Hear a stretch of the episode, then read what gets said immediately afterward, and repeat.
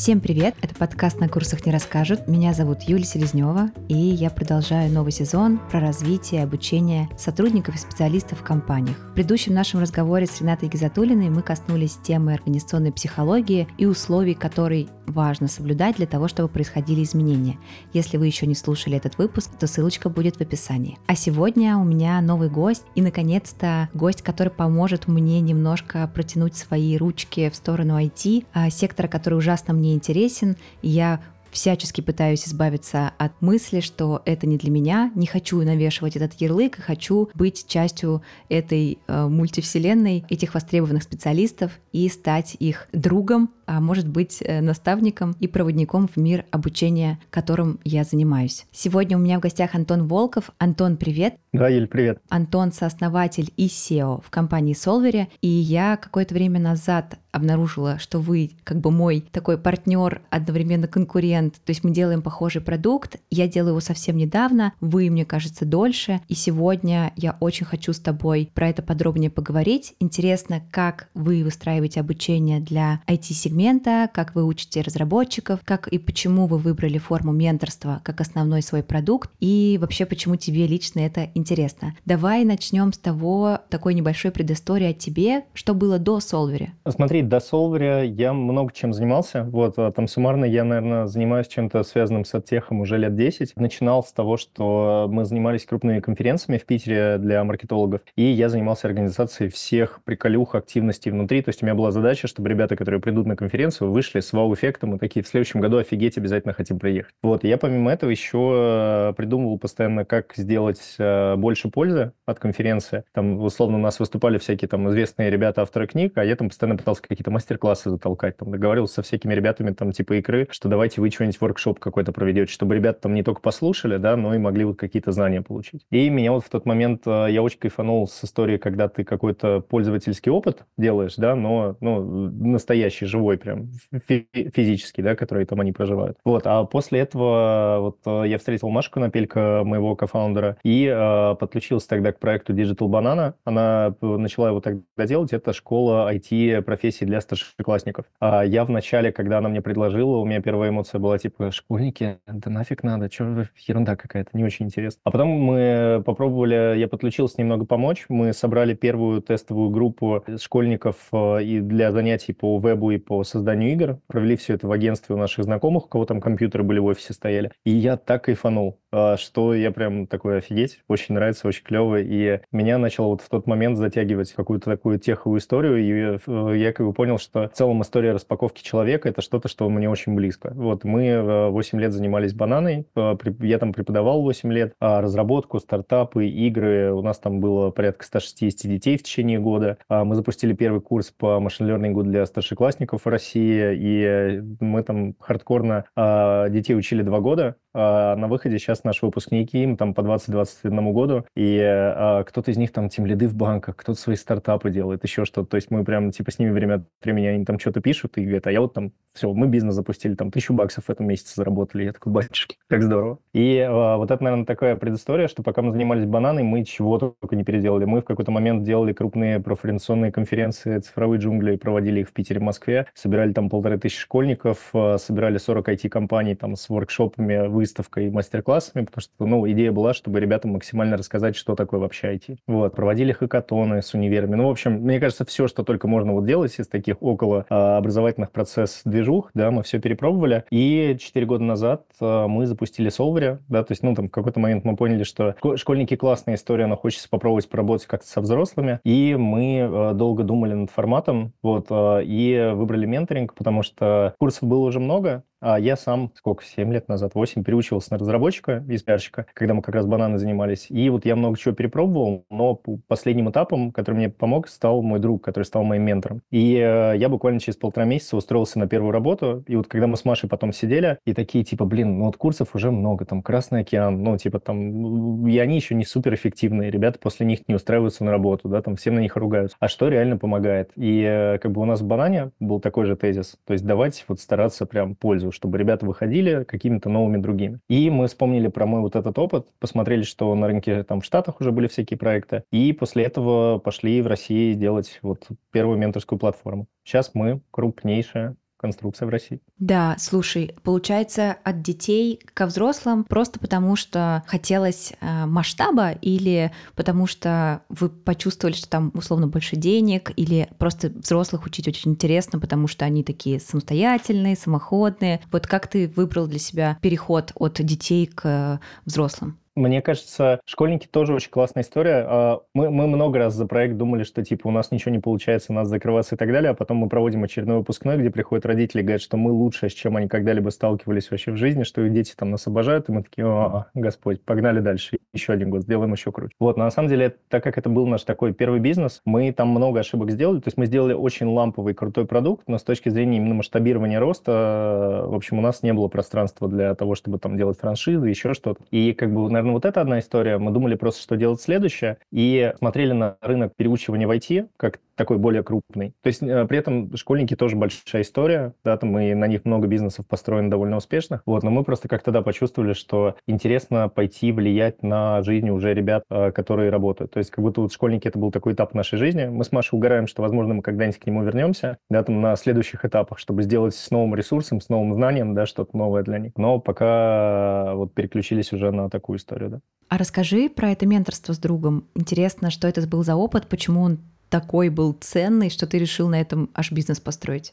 У меня вообще процесс моего переучивания занял где-то 10 месяцев суммарно. Я помню, в сентябре на день рождения, у меня в начале сентября день рождения, я такой, так, все, Новый год, новая жизнь, погнали. Вот, и я сел, там, купил доступ к каким-то первым курсам небольшим, и у меня, на самом деле, там было прям несколько этапов, когда я то одно учил, то другое. И как бы у меня не было денег, чтобы на тот момент пойти в какие-то большие курсы, да, потому что там они стоили там 100 тысяч рублей или еще что-то такое. Я такой, я сам, я справлюсь. Я пошел читать кучу статей, на самом деле ключевая болячка была, что меня мотало постоянно. То мне кто-то сказал, что там Руби сейчас главный язык, поэтому я месяц учил Руби. Потом в какой-то момент я, мне нужно было сделать интернет-магазин, я понял, что у меня получается некрасиво, я пошел на HTML Academy разбираться с версткой, и типа еще полтора месяца учился вот этой всей базе. Потом в какой-то момент я начитался статей, что веб больше все, теперь нужно в мобильную разработку, и пошел андроиду заниматься. То есть за счет того, что как бы у меня не было такого наводящего кого-то, да, вот, ну, мой путь получился очень таким странным. Вот. А, и я помню, прям был момент, когда я договорился с ребятами знакомыми, что если я сделаю тестовое задание, они возьмут меня на работу, и я попытался за две недели вот такую толстенную книжку по Java себе в голову запихать, а, и я помню ночь перед сдачей э, задания. 6 часов утра у меня ни хрена не работает, ничего не запускается, все очень плохо, у меня закрываются глаза, я не могу уже видеть код вообще, и как бы я такой, ладно, все, надо, короче, делать паузу. Мы как раз еще цифровые джунгли параллельно с этим проводили первое, и э, я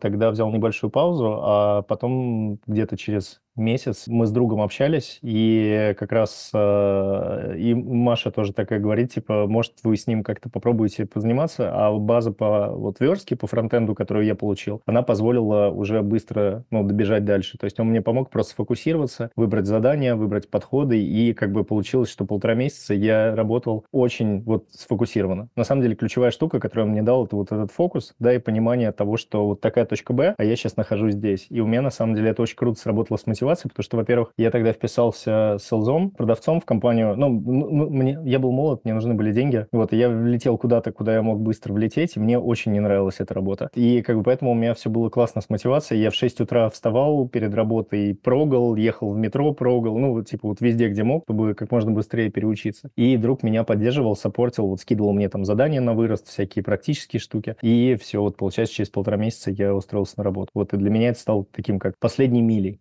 Вот. И, и на самом деле сейчас, когда мы говорим про Solver, мы, там к нам много разных сегментов приходит заниматься, но в том числе очень большое количество новичков после курсов, которые не могут устроиться, они используют Solver как тот самый финальный трамплин, чтобы после него трудоустроиться. И, наверное, вот этот опыт, он был для меня таким супер распаковывающим, э, потому что я, я сидел тогда и такой, типа, я только что сделал что-то с собой, что прямо изменило мою жизнь. Ну, через год я сидел и работал в какой-то компании, э, настоящей уже полноценно айтишной, где там куча каких-то процессов, а, все очень серьезно, это финтех. И я такой, типа, блин, серьезно, это со мной происходит? И, и вот я не знаю, какой-то вот этот опыт, что для меня это стало таким, ну, супер трансформационным, да, мы, а, когда задавались вопросом, что дают пользу, вот мы на это и опирались. Поэтому, как бы, э, решили эту же историю попробовать дать в массу. Второе, что еще помогало, что а, вот на рынке Штатов мы нашли код ментор на тот момент был, и он тоже довольно большой был. И мы такие, так, ну, значит, модель уже, ну, в каком-то формате там подтверждена. Да, хочется здесь как будто бы такую штуку заметить, что был личный опыт, угу. понимание, что это работало для тебя, и какая-то боль, да, вот связанная с тем, что тех часто не решает качественно задачку, потому чтобы вытащить человека прям в новую роль. Не хватает этой, то самое, как ты сказал, последней мили, да, как в логистике, она угу. самая дорогая, да, вот этот переход-то нужно, чтобы случился, а он э, не случается. И еще подтверждение тем, что в международной практике это уже все работает, да, и есть классные примеры э, успешных компаний. Слушай, очень круто, очень спро- хочется спросить про то, а какой был твой этот ментор, в смысле, как ты взвешивал, что это точно он, и понимал, что он тебе поможет, или это случайность, что он оказался твоим другом, а еще хорошим припом, а еще поддерживающим, внимательным. Вот что дало ему возможность стать твоим ментором, а тебе забрать все самое нужное от ваших отношений? Слушай, наверное, две истории. Первая это то, что у него как раз, а, ему самому было интересно, и у него как раз еще параллельно был а, кейс с тем, что он своему племяннику также пробовал помочь. На самом деле, если посмотреть на менторинг в айтишке, и вот даже наших менторов мы когда опрашиваем, когда они приходят, очень часто кейс, что я там уже кому-то помогал, с кем-то занимался и так далее, и те, кто хочет делиться знаниями, это их такая довольно, в общем, довольно базовый путь, по которому они могут пойти. Как бы, и мне кажется, на самом деле, ну, вторая история, то, что мы друзья и много чего вместе пережили веселого, и как бы это помогает помогало, не знаю, как-то с точки зрения там коммуникации и всего прочего, да, то есть мы уже были сонастроены, и как бы я максимально открыт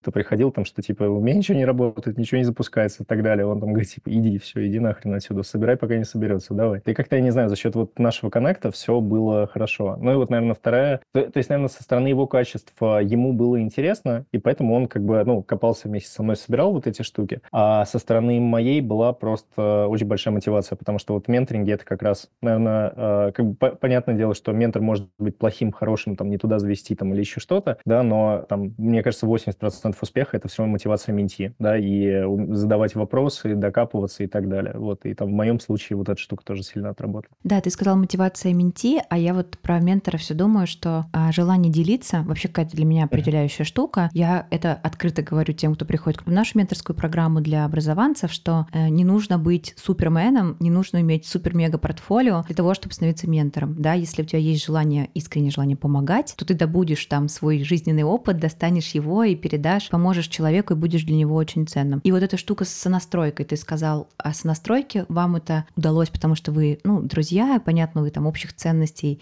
что-то вас точно до этого свело. А как такую штуку, вот, например, вы воспроизводите, вот, да, переходя к вашему продукту, тебе удалось масштабировать, по сути, уникальный опыт, когда ты и твой друг а, смогли друг другу быть полезны. Да? Я думаю, что он тоже из этих отношений многое вынес. Вот как тебе удалось масштабировать эту сонастройку между десятками разных, разных, разных пар менторов и менти? Когда мы только запускали всю историю, э, мы собирали такие вводные методички, да, которые позволяли ребятам быстро откалиброваться об человека. То есть, как бы на примере бананы предыдущего про- э, проекта, э, мы там, когда искали преподавателей, у нас преподаватели были, ну, там были ребята с опытом там предыдущего какого-нибудь репетиторства, еще чего-то, да, но это были там редкие, скорее, кейсы. То есть, например, когда мы запускали геймдев, найти в Питере геймдев разработчика, занимающегося этим профессионально на фултайме, который помимо этого еще и внезапно педагог, ну, типа, это очень редкая конструкция, поэтому у нас скорее была формула такая, что найти э, человека, который кайфует и горит своей историей, и которому интересно знания передавать. Вот как бы это база, да, от которой, ну, у меня как бы, а, наверное, вот я э, тоже там, когда рассказываю про что я делаю, если человек хочет сделать из него классного ментора-препода, это прям мою кунфу, да, главное, чтобы он хотел, и ему было интересно. Вот, а дальше как бы, а, вот мы на примере бананы получили много опыта, когда он бордил вот таких преподавателей, да, и вот как бы, когда ты приходишь, у тебя группа детей, тебе нужно как-то в первую очередь с ними сонастроиться как раз, понять, откалиброваться, кто из них а, там быстрее понимает материал, там, да, кто может там помогать другим и так далее далее. И там буквально за первые там несколько недель ты уже ну, базовую калибруешься и э, можешь более эффективно с ребятами работать. И мы эти же принципы сюда закладывали, когда, а, в, в общем, у нас как все строится. То есть ты, когда приходишь к ментору, ты можешь технически сразу провалиться в первое занятие, но, как правило, у нас есть 15-минутный э, тестовый звонок знакомства. То есть это как контрактная встреча там в коучинге, да, или в экологии, или еще где-то. Вот, то есть там цель — это как раз за там 15 минут обсудить задачу, договориться, как мы будем двигаться, как ты видишь результат, и от этого уже дальше двигаться, да, э, как бы это такая базовая сонастройка. Вот. А, и на самом деле мы э, за счет того, что ввели эту штуку, а, у нас прям бывают иногда кейсы, что ребята приходят, и оказывается, что не та задача, там, не, не так комфортно общаться, еще что-то. И в этот момент просто происходит замена, да, либо там менти свой запрос как-то переосмысляет, либо ментор подбирается другой, да, потому что, ну, понятно, не все люди друг другу подходят в базе. И как бы мы просто сформировали вот правила того, как только контр... Э, у нас есть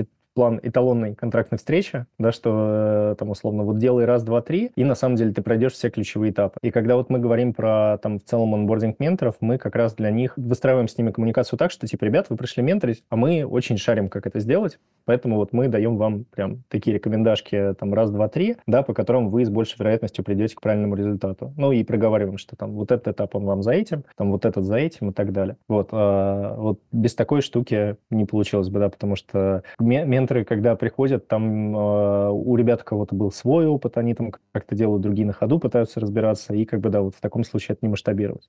Да, я тут поделюсь нашим опытом. Вот у вас, получается, такой сетап отношений происходит в начале, а мы в программе, вот я делаю менторскую программу для образованцев, и мы придумали с моим сокуратором Андреем такую штуку, что мы интервьюируем сами менторов и менти, да, собираем с них запрос, понимаем, куда они, про что они, и дальше вручную как бы делаем эту магию, распределительные шляпы, работаем сами, и мы подбираем пару, как бы гарантируя в этом смысле точное попадание. И вот тут фу, но пока за пять запусков э, у нас один раз, э, да, из 100 человек, которые прошли нашу программу, один раз только было так, что мы не, ну, не сошлись ментор и менти, и остальные все очень классно сработались, и все получилось. Я не знаю, в чем секретный ингредиент, возможно, это тоже мое кунг-фу, уметь э, подбирать людей и понимать их запрос, потому что есть как бы вот какие-то коучинговые компетенции, активного слушания, я в целом могу там услышать, понять, чего люди вообще в этой жизни хотят, и подобрать им. И в этом смысле я им обеспечиваю такую безопасность, я им гарантирую, типа, дорогой друг, у тебя будет точно менти, который э, вдохновлен твоим опытом, дорогой менти, у тебя будет ментор, который тебя проведет по твоему пути ровно в той форме, в которой ты этого хочешь. Но мы допускаем э, очень важную штуку, что им придется учиться, и мы даем образовательную программу, в которой, э, да, вот постепенно, каждый шаг за шагом так, наращиваем как бы им эти компетенции компетенции, создаем им дополненную ценность в программе, а, обучая через опыт их наблюдения, через рефлексию, вот такой как бы постоянно у них идет процесс становления. И мы говорим, что после программы ты можешь выйти и там уже идти в частную личную практику. Вот у вас сетап как бы в начале, мы вот тащим это через всю программу, потому что мне кажется, что это очень какой-то важный, ценный процесс. Вот. А какие у тебя же часто и B2C, и B2B, правильно, есть продукты, uh-huh. да? А вот как, например, это в B2B работает? Вот как там, например, решается компания, что нам менторство надо, и какие, может быть, характеристики этого, этой компании должны быть, чтобы вы смогли инсталлировать, да, этот процесс менторства, да? Может быть, чем-то эти компании отдельно отличаются? Может быть, кто был твой первый клиент, кстати, расскажи. Наш первый клиент были очень классные ребята «Звук», вот, а, очень, кстати, всем рекомендую, очень крутая команда. Вот, и э, по вайбу, и по всяким этим, э, в общем, айтишные ребята прям супер замечательные. Можно посмотреть с нескольких сторон, да. Первое, это вот компании, с которыми у нас получается как-то по вайбу,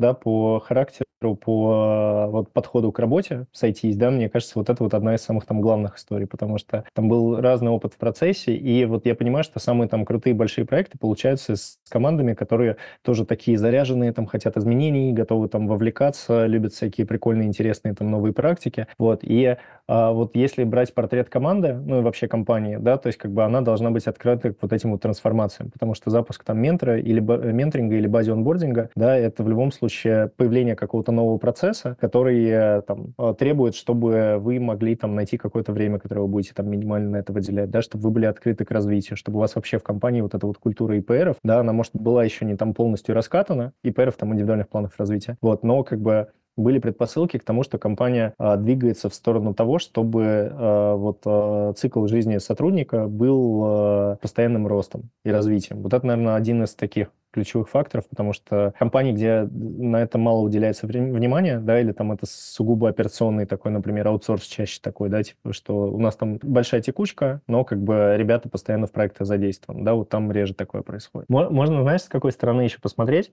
На самом деле, там, зачем компании вообще это запускают, да, потому что менторинг — это инструмент в первую очередь, да, и с помощью него можно решать самые разные задачи. При этом, как бы, в рамках там крупной компании может запускаться несколько менторских программ, да, там, разных форматах, и каждая будет э, какую-то задачку закрывать, там, условно. Чаще, которую мы помогаем, это, так как мы работаем с айтишниками, IT — это в целом, как бы, наш, ну, скажем так, ключевой кунг-фу. То есть у нас есть опыт работы там с другими ребятами, но, наверное, здесь, как бы, мы просто там лучше всего понимаем, и как бы с ребятами еще общаемся на одном языке за счет того, что там я был в разработке раньше, да, и вот этих э, вещей. Компании зачастую, когда делают менторинг, хотят несколько историй. То есть первое — это цикл жизни сотрудника увеличить, да, потому что когда появляется менторинг, там на самом деле он работает на несколько сторон. То есть первое — это на самого менти, да, потому что менти развивается, растет, ему кайфово, здорово, он там лучше вовлекается. С другой стороны, и на самого ментора, да, потому что когда ментор какой-нибудь сеньорный разработчик, и за ним постоянно идет охота со стороны, и к нему приходят с офферами другие компании и говорят там, привет, плюс 50 тысяч мы тебя забираем. Вот он такой, плюс 50 тысяч, а у меня тут мои менти. Вот они там растут, занимаются и так далее. И на самом деле, как бы принимать решение о том, чтобы куда-то уходить, уже все равно сложнее.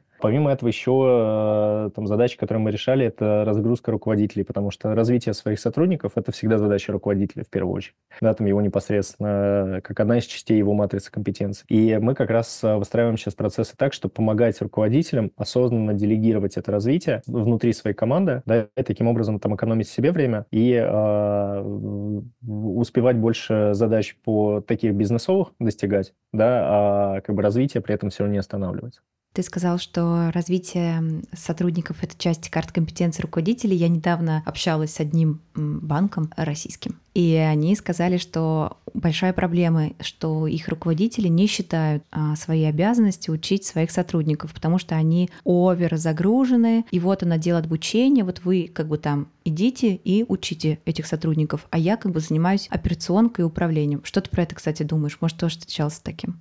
Слушай, я повсеместно с этим встречаюсь, и мы как раз сейчас а, всю нашу работу а, построили на том, чтобы как раз помогать руководителям раскрывать этот навык осознанно. То есть если взять, например, тот же онбординг, да, вот развитие онбординг, это обе истории, это задачи руководителя в команде. А онбординг точно такая же проблема, типа, вот пришел человек, онбордить его времени нет, у меня тут куча задач, меня в какой-то момент с лодки выкинули, я там как-то выжил. Он, он тоже выживет, все будет нормально, и в итоге как бы я не хочу на это тратить время, а на деле на это тратится дофига времени, потому что там заново заново найти, все показать, рассказать и так далее. Потом следующего человека, если это все было не собрано, это снова там надо где-то найти. Вот, и я прям а, пачками это вижу. Я сейчас на конференции подаюсь докладом как раз про онбординг, хотя, казалось бы, избитая абсолютно тема, да, которую там сто раз уже проговорили. Приходишь в крупную компанию, проблемы одни и те же, да, там плюс а, постоянно появляется поток новых, а, там, молодых руководителей, да, которые там буквально недавно ими стали. И как бы у них парадигма еще, что нужно там фичи отгружать и какие-то, ну, спринты закрывать, да, а, но они еще не мыслят параметром, что нужно управлять командой, да, и что ты собираешь команду как раз за счет внедрения в нее, там, развития, правильного онбординга, а, делегирования этого, чтобы ребята в команде росли. Вот, так что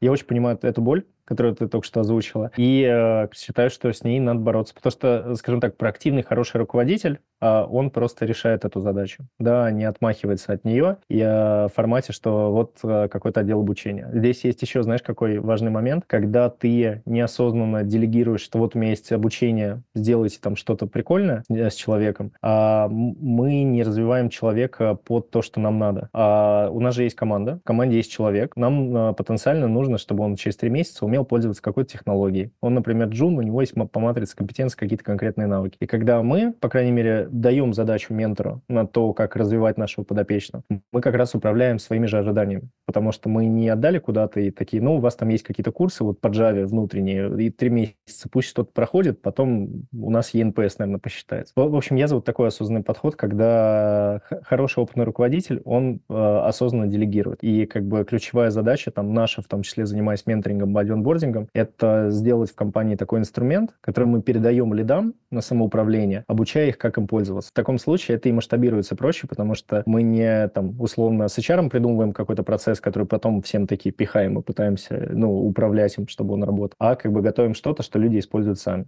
Слушай, круто. Я хотела, знаешь, еще про что спросить? Меня прям, мне сейчас про все очень интересно. Смотри, мне очень интересно, как работает история с таким вот пониманием, а как вообще человек учится. В смысле, есть ли какой-то процесс, в котором э, мы понимаем, что вот этот конкретный, там, не знаю, разработчик какой-нибудь Java разработчик, mm-hmm. нуждается в а, достижении какой-то конкретной, конкретного навыка, конкретной цели в обучении. И прежде чем мы заходим в работу с ним, кроме вот этого сетапа отношений, да, мы еще как бы понимаем, а как вообще этому человеку свойственно учиться. Есть ли такая штука или нет? Я просто как эксперт, который преподает на курсе «Учимся учиться», я очень топлю за то, что у нас у всех есть особенности в обучении. Мы все как-то по-особенному учимся. В смысле, у нас есть любимые вещи, нелюбимые вещи. Есть выученные ужасные уроки со школы, а есть просто установки, которыми надо ну, работать, да, вот, которые у нас есть связанные mm-hmm. с обучением.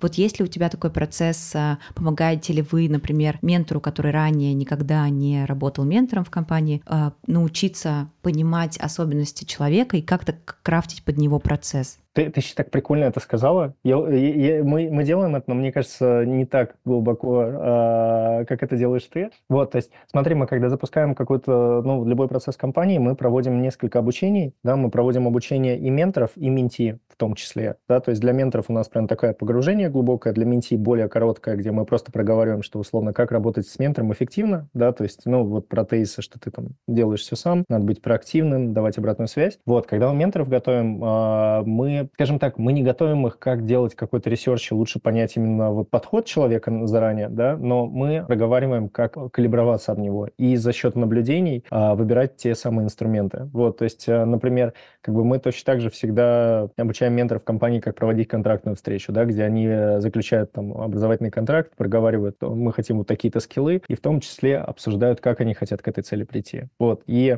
э, это вообще мой один из любимых вопросов менторинга на контрактной встрече, когда ментор спрашивает, как ты хочешь, чтобы я тебе помог в достижении цели. Это настолько читерская история. Те, как ментору, ну, э, там ошибка начинающих менторов часто, они там такие, так, ну смотри, мы с тобой будем делать вот это, вот это, вот это, а ты задаешь этот вопрос, тебе менти сам рассказывает фактически весь процесс, который ему нужен. Да, как бы он не всегда его осознает, это факт, да, то есть как бы он, но тем не менее какая-то база из серии, там, например, слушай, ну там, я думаю, мы будем встречаться раз в неделю, да, там, ты будешь мне какие-то проекты или статьи скидывать, я буду их читать, и на встречах там мы будем их разбирать, да, то есть все, уже какая-то база появилась, потому что человеку там возможно, он заблуждается, что ему это комфортно, да, и лучше было бы ему дать какой-нибудь видеокурс там на Ютубе открытый, который он проходит и по нему. Вот, но вот эта вот первая часть, которую мы даем, а дальше мы строим встречу менторскую по принципу такого ван-ту-вана, где вначале э, суть структуры в том, чтобы постоянно калиброваться, особенно на первых этапах, да, чтобы до сонастроиться. Там условно, что встречу мы никогда не начинаем с того, что сразу там влетаем резко в задачи и так далее, а всегда задаемся вопросом, там, типа, чего с тобой произошло. Если это новичок, например, очень классная практика, когда человек в новый совсем процесс погружается, его спрашивать всякими формулировками, что крутого ты узнал за прошлую неделю, да, потому что у человека, ну, прям начинает вовлечение и так далее. Вот. И как бы фокус на том, что э, мы на сегодня планировали что-то делать, да, там, условно, обсуждать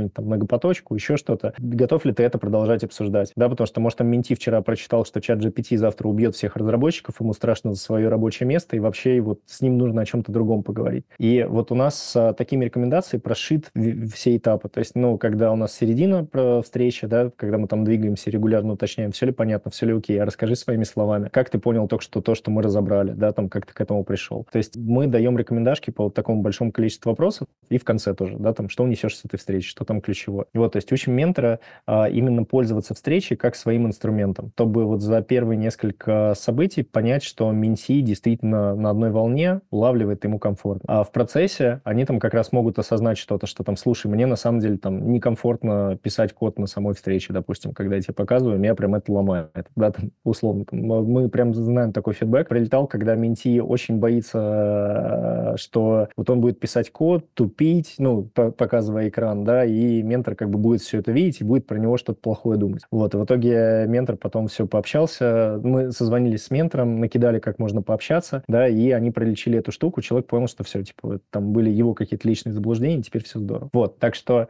Тут, наверное, скорее вот мы с этой стороны даем рекомендации, да, но вот то, что ты рассказала, вообще звучит секси. Давай отдельно потом эту историю обсудим. Да, давай. Я просто, знаешь, я наблюдаю за всеми нашими парами. Вот и так как я куратор программы, мне вот легко в доступе смотреть за всеми. Я там подглядываю за их э, процессом. И мы видели, ну, такой кейс расскажу, когда очень супер клевый ментор, мега человек с огромным опытом, просто накидывал на менти миллиард ссылок на, знаешь, там научные статьи, какие-то супер зубодробительные книжки. И Менти такой, знаешь, он как под дождем из знаний такой, да, очень классно, продолжай. И, в общем, в итоге-то чем закончилось? Э, Менти не дошел ни до какой цели, он так и остался один на один с этими ссылками, потому что на самом деле вопрос-то не в знании, в смысле, что я вот верю, знание сегодня можно найти в интернете любое, вообще любое. А как ты это знание как бы в свою жизнь имплементируешь, как ты можешь это знание привести в умение, в навык, в компетенцию, прости господи, вообще, что вообще очень долго и, и только через работу и практику приходит. Вот, поэтому вот такие истории с менторами, которые а, носители, как, знаешь, они просто как база знаний, типа источник знаний всего, вот тебе миллион ссылок, большое восхищение менти и никакого результата на самом деле а в итоге не случается. Были у тебя какие-нибудь еще такие, вот ты про менти привел, привел, может быть, еще были какие-то такие с менторами штуки? То, что ты сказал, у нас вообще как отдельная была болячка сервиса. Мы э, после этого... То есть у нас в целом есть отдел заботы о менторах, мы это так называем. Вот, а, то есть наши ребята, которые там онбордят менторов и так далее. И а, ребята, как раз у нас там тоже есть методист, которая пересобрала а, то, как проводить тестовые, да, и мы там через тестирование с ребятами прогоняли. Потому что мы в какой-то момент такие, типа, так, у нас после тестовых какие-то отвалы пошли, ну, у нас сейчас в базе 1700 менторов, да, то есть мы в какой-то момент, короче, мы дошли до этапа, когда менторов столько, что там статистически появляется, ну, больше каких-то болячек в процессе. И мы такие, классно. Ну, болячки роста — это всегда здорово, что-то новое разгребать. И а, мы как раз пошли каздевить и нашли такие истории, что ментор с менти встретились, менти говорит, там, я вот закончил курсы, меня не берут на работу, я хочу, а, вот, чтобы мне помогли дойти. И ментор такой, типа, вот тебе 50 ссылок, прочитай, приходи и все, менти исчезает. И мы, и потом такие, типа, алло, привет, давай, все, все хорошо, мы сейчас все поможем, потому что человеку-то нужно было, на самом деле, не... Это он и так может 50 ссылок найти, да, на, там, на том же Хабре в одной статье. Вот, как бы, а фишка была в том, чтобы как раз нормально там разобрать, по код-ревью и так далее. Вот, и э, мы после вот тех кейсов э, ужесточили отбор менторов на платформу, ну, и подготовку там больше еще начали прорабатывать. И э, как раз вот это, наверное, такой... Ты просто сейчас сказала, и прям в сердечко попал. Слушай, а есть какая-то особенность вот именно IT-сектора, я, собственно, про что сегодня хотела с тобой очень поговорить, да, вот меня этот манит мир э, программистов-разработчиков, которые ну, всем сейчас очень сильно нужны, э, бегают за ними каждый, каждая компания, борется за то, чтобы они у них работали, перекидывают их зарплатами, в общем, чего только не. Вот э, вижу очень классный пример. Мои коллеги и партнеры из Контура, э, команда, которая меня очень вдохновляет своей корпоративной культурой, подходом к образованию, ценностью, которую они видят в том, как развивать человеческий капитал. Короче, просто супер ребята. Огромный вам большой теплый привет, Даша и вся команда. Вот у них э, в культуре компании есть да, вот это развитие, в смысле обучения как норма. 20% времени все сотрудники э, развиваются и учатся. И я думаю, что это неспроста получилось. Я, кстати, у них не спрашивала, как это появилось, но, наверное, наверное, это моя гипотеза, поправь меня, если нет, это про то, что индустрия так быстро меняется и растет, и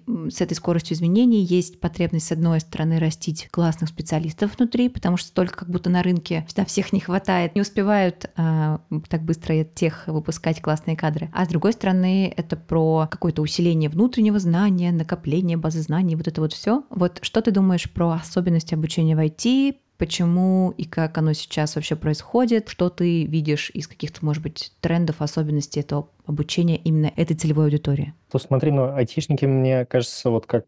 Там далеко не все такие. Там очень много ребят, которые не хотят развиваться и вообще отстаньте от меня со всеми этими вашими курсами. Я работаю, работаю и пишу код, и ничего мне не надо. Их тоже хватает. Ну, типа, объективно, чтобы сразу не романтизировать, знаешь, вот это представление. Но, тем не менее, мне кажется, за счет того, что айтишники — это такие early adopters по многим вообще направлениям, методологиям и так далее, вот как бы оно распространяется и на развитие, на обучение. И как бы плюс за счет того, что как бы очень большая ценность в специалистах, то как бы вот эта парадигма того, что я быстро могу дорасти до какого-то уровня там в тех же деньгах, возможно, возможностях и во всем этом, да, как бы она создала такую немного я бы не назвал это спартанской историей, но как бы все равно ты такой, типа, там, развивайся и так далее, вот это вот все. Там, мне кажется, большая важная часть, которая получилась за счет того, что есть матрица компетенции очень понятная. Вот, то есть как бы то, что ты можешь оценить каким-то образом джунов, медлов, сеньоров у себя в компании, таким образом, как бы ты как компания сам экономишь деньги, да, и там а, правильно работаешь, там, э, получаешь возможность анализировать перформанс ребят и принимать там решения, да, что условно,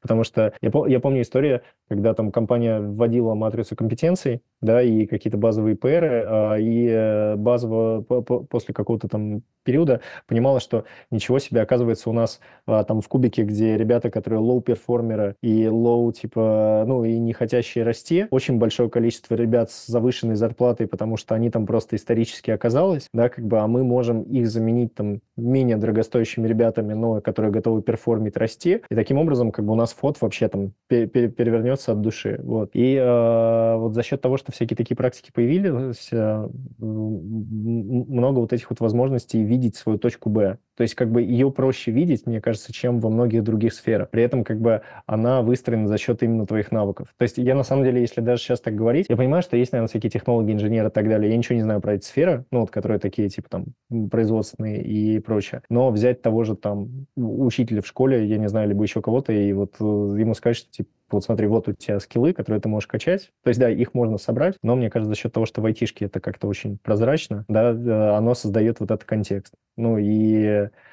плюс то, что ребята early adopters и как бы инженеры, они же такие, я хочу все знать. У инженеров офигенно ценится, как бы, назовем это так, правильное задротство. Да, э, благо, э, ну, э, типа, я, я сам когда переучивался на разработчика, я прям помню, я сижу и такой, набрался книг по JavaScript и такой, блин, хочу еще вот это, вот это, вот это, все хочу. И как бы за счет того, что в культуре ценится как бы глубокое там знание и вот это все, да, как бы оно и на других распространяется. Вот. А при этом с, с точки зрения самих ребят, вот и обучения, там как бы, да, в ВПРах есть эта история, что там 70% ты развиваешься на рабочих задачах, 20 на курсах, там 10 на каких-то внешних историях. Но мне кажется, там э, очень прикольная динамика просматривается от направлений. То есть смотри, допустим, мы запускаем когда менторинг, и там какие-то процессы, очень высокая вероятность, что, например, системные аналитики и дизайнеры уже что-то делали. Вот просто так сложилось, что ребята, которые занимаются построением там вот э, пользовательского пути и, и описанием там сценариев и э, технологий, они очень часто что-то пробуют. Вот у них такая дефолтная конструкция. Ты приходишь, когда мы с новой компанией начинаем работать, а мы, как правило, проводим каздев среди сотрудников, чтобы найти какие-то best practices, которые уже используются, чтобы потом ребят в том числе подтягивать и э, за счет этого ну, всем говорить, смотрите, вот Наташа там с Димой уже это юзают у себя, да, и вот так здорово. И чтобы там другие э, включались. Вот, и, как правило, там уже какая-то база есть. Плюс еще за счет того, что как раз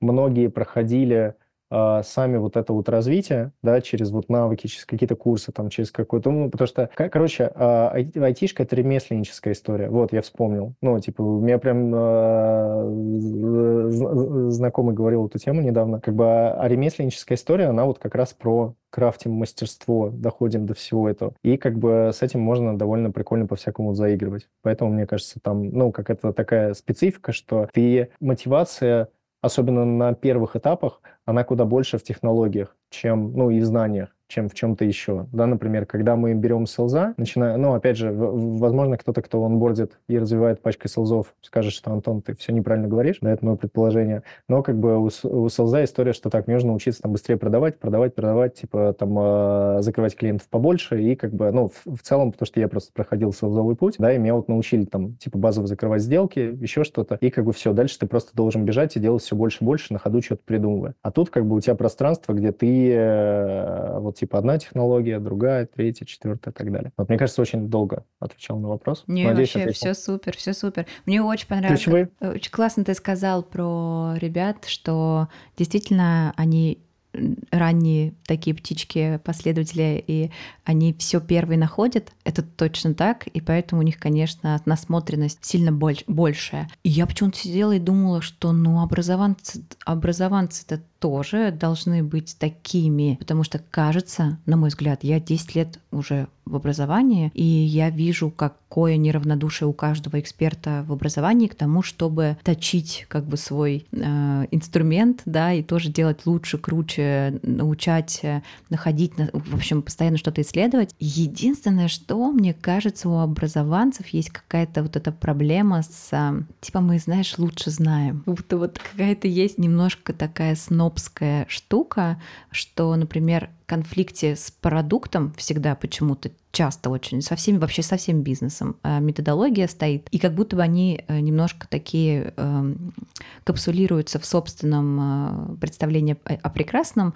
и не дают, сами себе не дают образованцы, и другим не дают какого-то продуктивного диалога со своей системой, и из-за этого как будто не так круто они развиваются. Я много сейчас наблюдаю за тем, как на рынке образования люди прям вот пытаются раздебажить этот, эту проблему, что вроде как не ценны специалисты, когда продукт э, сам э, летит, растет, знаешь, в техе часто продукт зарабатывает благодаря хорошему маркетингу, а не благодаря хорошему продукту. И вроде как, как бы методисты там и все эти ребята из образования, они такие второй эшелон, третий эшелон э, в востребованности. И что-то ты сейчас говорила, я подумала, блин, так странно, вроде бы это постоянно совершенствующиеся люди, очень много, которые учатся, но чего-то какого-то диалога, что ли, нету с бизнесом. Почему почему методисты не такие эм, не такие договороспособные, что ли, с другими отделами. Вот почему-то меня на эту мысль натолкнул твой разговор. А у меня есть мысль, идея даже, это предположение. Смотри, э, потому что в разработке же такая же проблема. Ну, типа,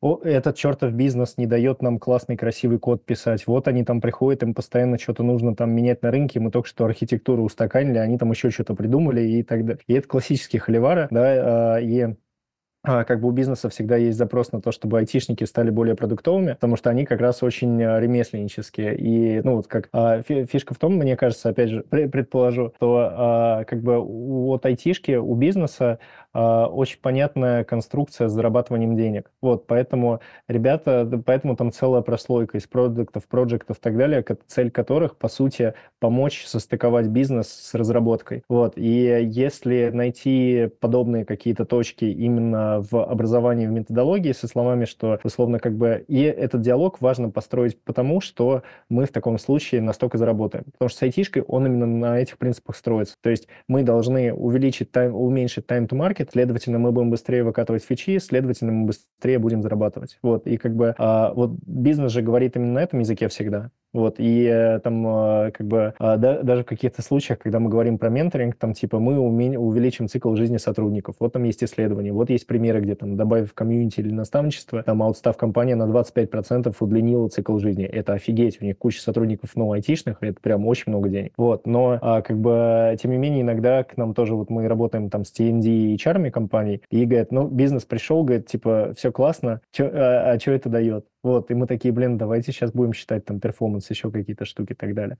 Вот, так что э, отвечая вот на твой тезис, мне кажется, чем прозрачнее для бизнеса, как это приносит деньги, тем как бы у них в том числе больше причин с этим учиться общаться. Вот, и как бы как, как бы не хотелось, короче, э, все про деньги. Да, да, до сто процентов. Не, ну слушай, бизнес это деньги, мы там, мы, мы, мы там, чтобы деньги зарабатывать. Все нормально, да, просто научиться бы как-то про это говорить. Это точно путь, и мы, кажется, уже туда идем. Я, знаешь, тогда хотела поднять вот эту тему э, эффективности, потому что несколько было у меня диалогов э, в этом месяце с разными тоже TND, LND компанией, потому что это тоже мои заказчики, и мы с ними говорили о том, ну вот чего там у вас, какие планы на этот год, э, какие, куда собираетесь развиваться. Я всех активно зову в наше сообщество для LND, которое мы запустили запустили, потому что очень верю, что с опорой друг на друга и опыт друг друга можно построить очень мощные классные решения в своем компании, когда э, люди, работающие в банке, могут вдохновляться тем, что происходит в ритейле и, в общем, э, и так по кругу. Так что, дорогие друзья, если вы занимаетесь обучением и развитием своей компании, приходите к нам, ссылочку оставлю в описании. Так вот, а многие говорили о том, что эффективность, которую надо показывать бизнесу, все еще сложно показывать, потому что ну, MPS, друзья, это, конечно, хорошо, но как-то маловато для бизнеса.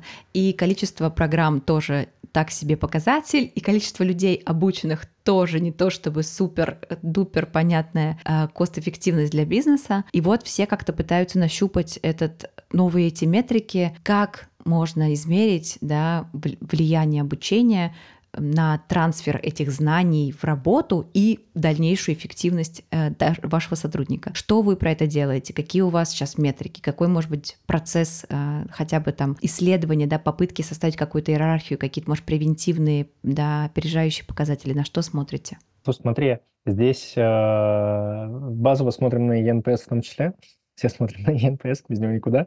Вот. А, смотри, на самом деле а, мы, когда сетапим менторинг и вот тоже там бади онбординг, любые такие штуки, мы всегда в компании на старте говорим, а что вы меряете сейчас, да, то есть от чего мы можем оттолкнуться. И а, смотрим, где действительно какая-то болячка. То есть, например, там где-то джун to middle путь э, компаниям по факту, ну, айтишным компаниям в большинстве своем нужны именно медлы. Ну, типа, это там уже супер э, рабочие, быстрые ребята, они еще дешевле сеньоров, вот, но они уже не джуны, самостоятельные и все такое. И там, например, то путь прохождения uh, джун to middle, что максимально его сокращать по времени, чтобы мы получали именно на уровне там перформанса навыков типа важных ребят. Это история, которая там приводит к увеличению отгрузок, там, uh, уменьшению time to market и всяким таким вещам, да, там это раз точка, которая может быть. Вот, а потом повышение перформанса ребят, которые, если в компании заведен какой-то performance review. Но опять же, даже повышение уровне performance review, типа на это все равно на уровне бизнеса, когда это в рамках там линейных технических команд, можно сказать там cool story, bro, да, прикольно, что перформите, ну, performance. Там, а, вот. На самом деле ключевое это от того, какую болячку решать, потому что, например, если мы хотим э, э, улучшить онбординг новых руководителей, чтобы руководитель быстрее вкатывался в новую роль и начинал отгружать фичи, а не еще три месяца пытался понять панику, у меня тут ничего не работает, у меня в команде там человек токсичный, который ломает всех остальных, и я не умею пока с этим как-то работать, да, вот э, пробовать от этого отталкиваться и мерить, да, прикольно, что там менторинг и, и там бади онбординг, если про вот эти штуки говорить, они как бы задевают историю с циклом жизни, да, понятно, это не что-то, что ты быстро посчитаешь, да, но как бы условно. Вот, например, мы там э, в прошлом году запустили onboarding, к концу года нам прилетел наконец-то стата, мы там э, получилось, что э, 350 новых сотрудников э, прошли испытательный срок с 97, 97%, короче, ребят успешно прошли испытательный срок. Найм человека стоит дорого, да, потому что там не джунов берут, медлов, сеньоров и так далее. И как бы здесь уже можно от этого отталкиваться и пересчитывать, что добавление какого-то процесса, да, либо обучение привело к тому, что как бы вокруг него сгенерились какие-то метрики, и дальше искать, как они с деньгами связаны. Вот. Это не всегда опять же, не всегда прозрачно, да, но вот мне кажется, там, где пространство обучения там продуктов, руководителей, а, важно, и, еще знаешь, какая прикольная история? А, вот мы сейчас тоже пробуем на уровень выше всегда залезть, типа, условно, какие метрики в конечном счете, например, у сетевого, да, потому что у кого-то там time to market, у кого-то есть там индикатор зрелости команд, то есть, условно, что пятерка, ну, что команда, которая работает уже там, допустим, а, от полугода или года вместе, она должна перформить на пятерку по определенным критериям, что они там типа быстро все отгружают, не опаздывают спринты, там, ну, типа и вот все прочее. А команда, которая только что сформировалась на уровне нашей компании, она должна работать минимум на три. И там есть пул критериев, что значит команда работает на три. То есть если у нас новая собранная команда работает на два, это значит, что мы менеджерить типа вообще не умеем. Ну и какого хрена появилась такая команда. Вот. И как бы, в общем, здесь это тоже как точка боли, и поэтому вот э, я сейчас тоже учусь дальше смотреть бизнес, бизнес на какие-то вот следующие точки, да, каких-то, ну, в общем, чтобы понять бизнесовые метрики, надо куда-то лезть подальше да, то есть э, на каком этапе начинаются деньги. То есть если даже мы учим медлов и сеньоров, да, как бы э, вот либо это найм, отвал, ренайм и вот эти все штуки, либо если мы говорим про там обучение ребят, да, например, там руководители пользоваться какими-то новыми инструментами, да, как бы то раньше страдало на уровне более высоком, да, вот условно как бы у CTO раньше было там 100 команд в подчинении, да, с необученными тем лидами, а теперь 100 команд с обученными тем лидами. И, например, у него там time to market какая-нибудь метрика, я вот э, там, это чисто айтишная метрика, там, да, время, за которое у нас фича попадает на рынок. Вот. А, и, а вот эти штуки уже в деньгах идут. Но это, я, я согласен, что тема непростая. Это я тут сейчас накидал сходу того, за что там у меня получалось зацепиться. Вот. А, но да, даже тот же перформанс, это все равно, я знаю, точка боли, потому что если взять какую-нибудь крупную компанию, вот, мы там зачастую работаем, у нас там минимум 300 человек в команде, ну, где мы запускали, но там в среднем вот 1000 и больше. И как бы ты приходишь такой, типа, а вы перформанс меряете, и они такие, меряем, ну, везде, там вот так, там вот так, здесь вообще не понимают, что это такое. Там как бы отдельные ребята ругаются, что мы своим перформансом на месяц вырубаем работу всего э, департамента. Ну, и, в общем, там уже, короче, куча всяких этих. Так что вот я, я бы искал всегда, шел в бизнес, короче, и искал какие-то их точки. Да. Заодно, заодно налаживал бы с ними связь. Угу. Точно, точно. А, мне очень нравится твоя мысль пройти наверх, да, на, ну, как бы решать задачу в надсистеме, да, вот как учит нас ТРИС. Это очень здравый смысл, вообще хорошая, хорошая, хорошая практика. Я хотела спросить, есть ли у тебя чего-нибудь порекомендовать тем, кто сейчас озабочен эффективностью, как э, думать про это? Может быть, есть какие-то у тебя материалы, книги, курсы, которые ты проходил? А, может быть, у тебя был ментор, который тебя этому научил? Вот, если какая-то есть рекомендация, дай ее, пожалуйста. Я сейчас буквально дочитал первую цель Голдрата про теорию ограничений, и у меня лежат уже вторая цель и еще выбор. Это мне мой ментор посоветовал. Я вот сейчас занимаюсь ментором, чтобы немного перестроить свой подход как раз к поиску вот там ограничений и а, там решению своих болячек а, личных. Потому что я, например, там слишком амбициозные цели ставлю обычно.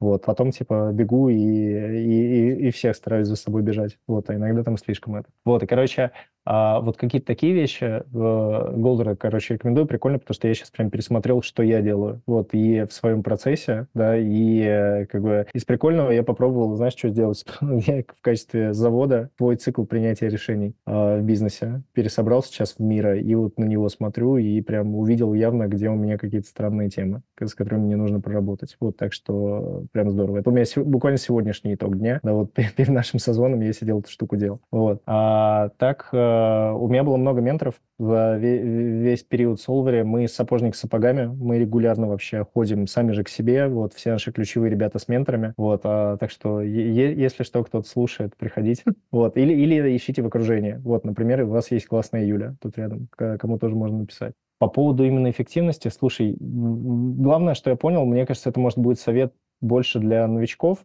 для кого-то, а может и нет. Пробуйте искать то, что комфортно вам. Вот это, наверное, главное, потому что я очень долгое время пробовал находить какие-то там фреймворки, еще какие-то штуки, которые будут мне подходить. Вот, а я, например, я очень э, быстро э, устающий. Я, я не могу делать однотипные вещи. Короче, вот все, что монотонно, я умру через месяц. Я очень долго пытался накатить себе вот события, которые мне вообще не подходят. Там по психотипу, еще почему-то. В общем, если каждый день мне заходить в какую-то табличку и что-то там смотреть свои задачи, как бы они красиво не были написаны, я все сломается. Поэтому, короче, если чувствуете, что вам что-то не заходит, надо как-то по-другому попробовать. Вот, вот такой совет. Очень не мучите классно. себя, лю- любите себя. Да, да, вообще вот тут я очень тебя поддерживаю. Спасибо тебе за рекомендацию меня в роли ментора. Я тоже супер люблю вообще ходить. Я обожаю платить за компетенции людям. Мне кажется, это лучшее, что э, я сформировала себе как навык. Я очень люблю платить э, людям за их мозги, потому что это круто. И покупать чье-то время очень мне всегда помогает. И действительно, если есть какой-то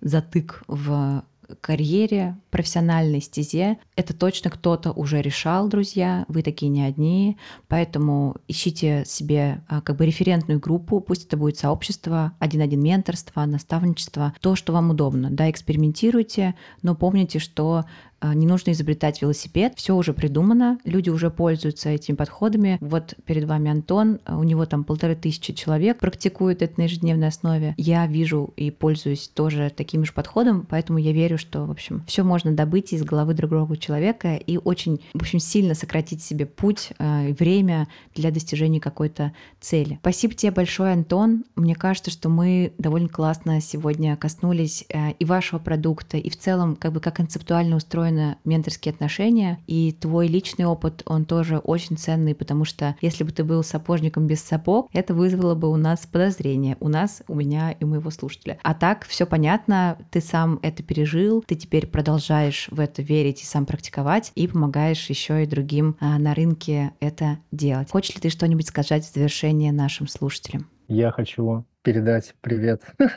своей бабуле. Да, слушай, я не хочу просто сказать, у вас все получится. Вот я, я начал сейчас все подкасты этой фразы завершать. Типа, я очень верю в тех, кто старается и чего-то делает. Вот, так что, в общем, у вас все получится и кайфуйте. Да, я только поддержу. Кайфуйте, друзья, слушайте наш подкаст, подписывайтесь на канал Антона, мы оставим ссылку в описании. И до новых встреч в нашем эфире. Пока-пока. Пока. -пока. Пока.